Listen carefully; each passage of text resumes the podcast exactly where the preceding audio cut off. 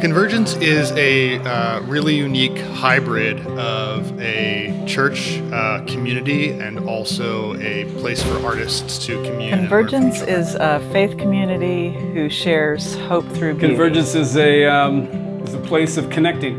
It's place, it's community uh, with connections and ways in which we try Convergence to Convergence is a place, uh, community for people to gather church. And develop deeper personal relationships with God and with each other. Hey, welcome back to the Verge Now podcast, a resource for creative and innovative ministry leaders. I'm Lisa, and we're continuing our conversation with episode two of Beginnings. And this episode is called What the Heck is Convergence? Anyway. So, this is our continuation of a conversation about what convergence is and what we do, and some of the questions that have framed our experimentation and exploration and that drive us, and um, talking about the things that we've learned along the way, hopefully to be an encouragement and maybe inspiration. Uh, to other people like you who are doing creative forms of ministry in lots of different settings. So, before we kind of get into the question of what is convergence, I want to talk just a little bit more about why we launched this Verge Now project and where that came from.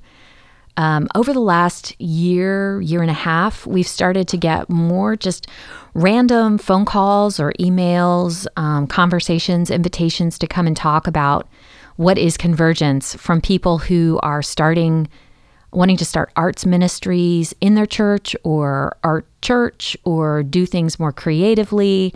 And they're they've just been asking us questions, um, curious about what what it is that we do. Like I said, what we've learned, and I think mainly to be able to to get a handle on the questions that they are asking for themselves. And so we really have a heart for these people who are out there, a lot of them feeling alone in their exploration of arts and creative ministry. And we know what that feels like. So we wanted to just kind of answer some of those questions in a way that could get to a broader audience so that maybe somebody who's who's looking for these uh, some support and encouragement could come on our site and find some stories and say, "Hey, we could easily do that," or "That's just like what we were thinking of doing," or "I've got a way better idea than that," and um, and just not feel alone. I, I can't stress that enough. That this really is for us just an opportunity and, and uh, a chance to to try to encourage people because you know, for for five, seven years of this journey, I think I certainly and and we as a staff felt very alone. Uh, like what we were trying and what we were doing was weird, and there weren't other visible models of it, and it didn't fit into kind of the regular categories of church or or church planting or anything like that. So um, when we connected with other people who were doing missional church and uh, fresh expressions of church and trying new things, it just changed the game to feel like there were other people out there who were trying something new. So we are just wanting to share our story to be able to um, share with other people who have their unique beginnings and challenges, and hopefully maybe start a conversation and um, and connect with other people who are who are doing the the arts and creativity and ministry in big and bold ways. So that's what we're doing. Now, what the heck is convergence? That is a good question. that is a question that I've probably heard almost every day for the last 12 years from inside our congregation, from outside our congregation, from arts partners, from people walking by. Uh, we get lots of people who say, I've driven by that place, you know, every day for seven years and never checked out what it is and what are you? And that's partly because we have so many different kinds of things going on but convergence is is kind of a hybrid, I guess. We we started out to uh, with a particular mission to be a resource to the artistic community, and um, one of those resources would be a church. So the church has been something that has developed very slowly over time. We started with the kind of missional connection to the local community and to local artists using our space. So what that has manifested itself as we we inherited, we were lucky enough to to receive two large facilities. That's what we the the church that was before us that that planted this restart um, gave to us. And so having facilities immediately, we wanted to think how can we use this for ministry, and um, and also help to use that as a financial engine. So we turned all of our space immediately into mixed use um, space that's available for rent at a very very low cost, uh, primarily to the artistic community. So we're not an arts center However, we are a space where artists and arts organizations and also local community organizations can come and do what they do and do it well in an environment where hopefully they feel loved and cherished and cared for and valued. So our our stance is that we as a Christian community believe that the arts are inherently a spiritual matter and that they're um, that that the creation of the arts is to the benefit of everyone. And so, uh, you know, the arts are the means by which we explore the deep existential questions of what it means to be human. How do we love? How do we um, how do we connect with one another? How do we grieve? Where did we come from? All of these things. And they're also the ways that we express our joy and our sorrow and our desires and our hungers. So there's i believe that the arts were created by god as a language as a methodology as a tool to bridge this place where some maybe it's beyond where language can take us or, or before we have words to speak. And this this tool was meant to be used by god's people to to express and to connect with one another to connect with god. And so we can freely and easily say that we support all art and we believe that the creation of art is a gift and is a calling in the world. And so, regardless of whether or not you're a Christian, regardless of whether or not you are going to become part of our church, our mission is to serve you and to help you in doing what you do as an artist, and also to provide resources as you're interested um, to help you grow in your uh, professional maturity, personal and and spiritual depth. So, over the years, in addition to opening up our space, we've created things like Artist Way classes or um, creative development, professional development for artists. We've created opportunities to build community and to kind of create more of a sense of um, unity and community among the artists within our local community. And we've partnered with lots of different organizations and other arts organizations to offer things and to put things out into the community um, that serve uh, everyone involved, basically. So we've kind of seen ourselves almost like a little semi monastic community, although probably not that committed. um, who, even though we're small, we as a congregation are, are small. Uh, we come together for worship once a week on Sunday nights. We have uh, various discipleship groups that meet at different times. Um, but the primary ministry happens throughout the week with the many, many people that come in and out of our building and use this as home base. So, our congregation at various times, probably the largest we've ever been, is about 40. And on any given Sunday, there's probably maybe 20 or, you know, 20 to 30 people who are present. So, we are very small. However, we have over probably 400 people who are in our space on a given week. So we really see it as um, rather than us going out into the world, into the mission field, we've invited the mission field into our space. So our job is to connect and um, and serve and minister to them. So the way that we kind of arrived at this um, funky model of being church in the midst, I guess, was um, considering the way that that church is planted in other cultures or has been from a missionary perspective, and really thinking about uh, models of of missions. Um, you know, there are some where you're transplanting a particular, like a Western context, maybe a Western 1950s context, into um, a, an entirely different culture, and um, and I think this is really interesting because I've seen this with some uh, Korean churches that are now that have then come back to the United States and planted a church, a Korean church here that looks a lot like a 1950s Anglo congregation. It's just kind of going back and forth. And then on the other side of that, you have missionaries who go into a context, take a lot of time to build relationships within that community, to get to know the rituals, the traditions, the way of life of the, the group of people that they're serving, and then slowly a form of church, of Christianity uh, develops that reflects those traditions, those rituals, those cultures, the things that are already present in that culture. So it becomes a very contextual form of church, very contextual form of worship.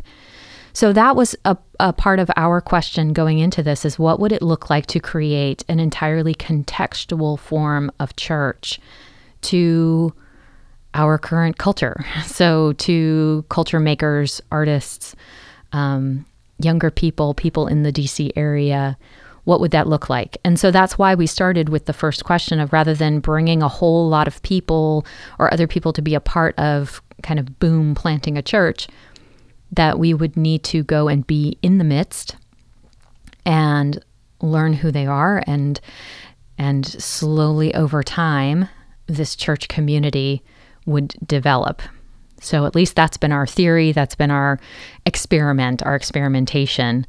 Um, probably mainly because um, those of us who were involved at the very beginning were were feeling a need for a space where, like I think, like I said in the last episode, where all parts of us could be present and could be gotten, and um, so there's been a lot of spe- space for questioning and experimentation. As part of our that beginning we started out with a series of questions as well. So this wasn't always, even though it was a church plant.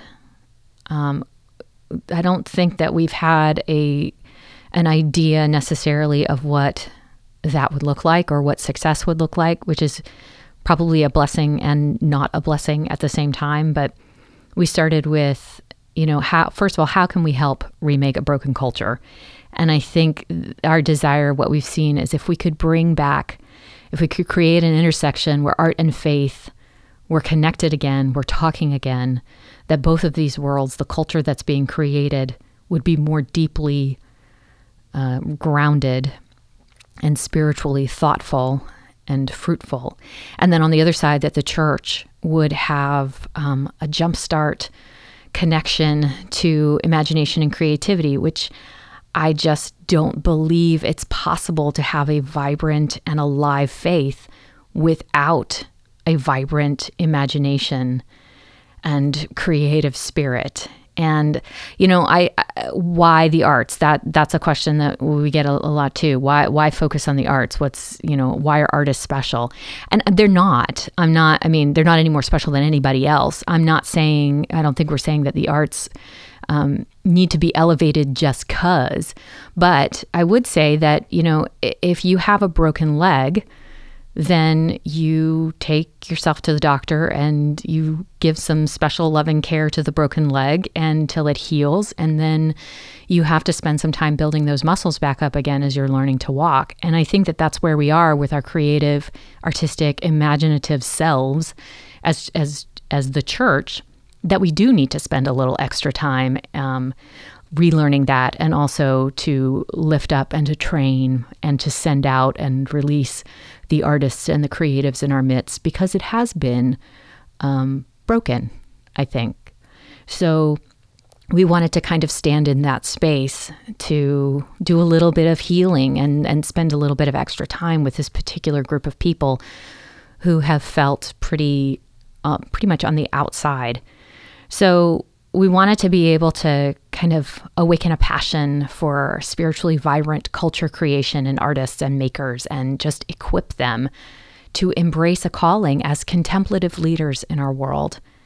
And then, how can we um, help faith communities just reclaim this spiritual imagination and, and our passion as churches for culture creation and not abdicating that responsibility and that joy to others. So, not just a church, um, really a big question. And I think that's that's kind of led to this question of, well, what are we? Uh, what are you? Are you an arts center? Are you uh, a church? Are you an arts church? Is this just for artists? Is it for other people? What's the focus? And and the question, you know, the answer is yes. I, sometimes yes, sometimes no. Um, it, it, has gotten really confusing in some ways because uh, you know who's in and who's out is not very clearly defined over time. Um, you know, membership has not been as big of a deal because a lot of different people come and are part of it. People who are outside of our congregation would be considered part of our congregation. Maybe they wouldn't consider themselves part of the congregation, but we would consider them, uh, you know, that we're their pastors. So it's it's messy, definitely messy. And I think the one thing that has been essential is having a very clear sense of mission and what we're about. And I say that knowing that the mission statement has not always been very clear. So here's where where I would say if there's one thing about this who are you question, I, think having a series of questions that you're about is very important. I think having a, a, a sense of what it is specifically that you as a church are doing is important. And then it's important to really have faith that God has definitely called you to that. Because I think while we've had a very clear sense of who we were, or I've had a very clear sense of, of who we were and what we were trying to do, at different points, I, I definitely have struggled to stay on that track. Um, because having kind of that openness has made it difficult at times to connect with others with with clarity and it's also opened up room for mission drift because it can get confusing I have definitely allowed doubt to kind of creep in because what we are doing, you know, didn't look like a church or didn't look like a typical church plant. We're not big. Um, and growth has been really, really slow. Uh, and not just, you know, spiritual growth as a congregation has been slow. And there were many years of wondering, what is God doing here? Or are we doing what God would have us do. And, you know, what does success even look like? And I really, I got to the point where I, I definitely I have gone through burnout, sincere, honest to goodness, technical medical burnout. Um, and I think it was because I was driving myself crazy trying to answer that question, who are you, satisfactorily for everyone else instead of understanding that my answer to that question um, that that we're we're a community that is exploring this intersection of art, faith, and the human experience. We are an experiment. That's what God has called us to be. Um, having confidence in that, when other people aren't satisfied with that answer, made me question myself and what we were doing too many times in too many ways and and and I just I lost direction and focus and I finally I had a, a point of of just sort of giving up prayer with God where I just I just prayed God I don't want to do this anymore I just finally said it and I felt this sense of relief and I felt like I heard God saying thank God thank God you're you're ready to say I don't want to do this anymore. Cuz God was saying you're not doing what I've called you to do. What you're doing is trying to make this make sense to everyone else and fit all the categories that are set up for what church is supposed to look like, um, to have certain results or success. And that's not what I called you to do. So it was like, thank God you're ready to let that go and we can actually get on with what I called you to do. And it was at that point that I started to really understand the difference to just kind of move from this idea of having to be successful to being faithful. To say, sometimes the right choice, the faithful choice, may lead to what looks like failure or may lead to failure. But realizing that the experimentation might be the valuable thing it may not be valuable or in you know in God's plan that we become a large congregation or a quote unquote successful congregation or whatever those criteria is, it, it may be that these experiments that we've tried might be useful to somebody else. And in the grand scheme of things, somebody who is much more of an apostle or an evangelist might be able to use some of these things that we as as culture creators, as as prophets, um, kind of glean and understand, and that there's a place for us, for our kind of community, in that in that larger scheme of the church. And it was really at that point when I let go of worrying about whether or not we were hitting the mark that other people needed to hit or set out was what's important, that we started to have the confidence to root down deeper into the questions that we were called to, into the types of work that we were called to do, and started to experience the fruit and the spiritual growth and kind of a, a relaxation into the identity um, that that God has given to us. And so the Verge Now website is sort of the uh, concluding point of that 12 year, 10 year experiment um, to be able to show what God has done in us over that time. And then to sort of be prepared for whatever the next piece of that journey is. But one one p one thing, especially when it comes to worship, but I think church in general, one of the ideas that has has stuck with me. I, I, you know, I I went to school for theater, and one of our textbooks is something called The Empty Space. It's a book about theater, deadly, holy, rough, immediate. Uh, written by Peter Brook in 1968, and I highly recommend reading it. And if you substitute the word theater for church, you get a lot of really interesting things. And one of the things he talks, well, the book is about um, different experiences of theater and how different it is when it's alive versus not. For instance, Deadly Theater approaches the classics from the viewpoint that somewhere someone has found out and defined how the play should be done. But like anything that has to be repeated, especially when there's pressure to repeat it accurately and well, it suffers from the reality that from the day something is set, the aliveness of it begins to die. I believe that this is a time for experiments, that what is set, though meaningful for a moment, in the moment that we figured something out, as soon as it's set down, as, say, as soon as we say, ah, that's it, that's how it should be done, it begins to die. And I think that now is the time for lots of little congregations and little experiments to pop up for the greater good of the larger church. And I have to say, I think it is valuable that some of us may not survive, um, may not be financially sustainable, may not be, um, you know, models that that are, you know, the model of the way we will do it from now on. I want to encourage those of you who are trying something new because you feel like it's what God is calling you to because there's there's a conversation happening right now and the little voices, the marginal voices have something really important to say. So, what is convergence? Hmm. we're an experiment. In particular, we're an experiment about what would it look like if the arts and creativity were remarried to what they were called, what they were designed to be for, which is the church. In our next episode, we're going to talk about our big why. Some bigger questions of why does this matter?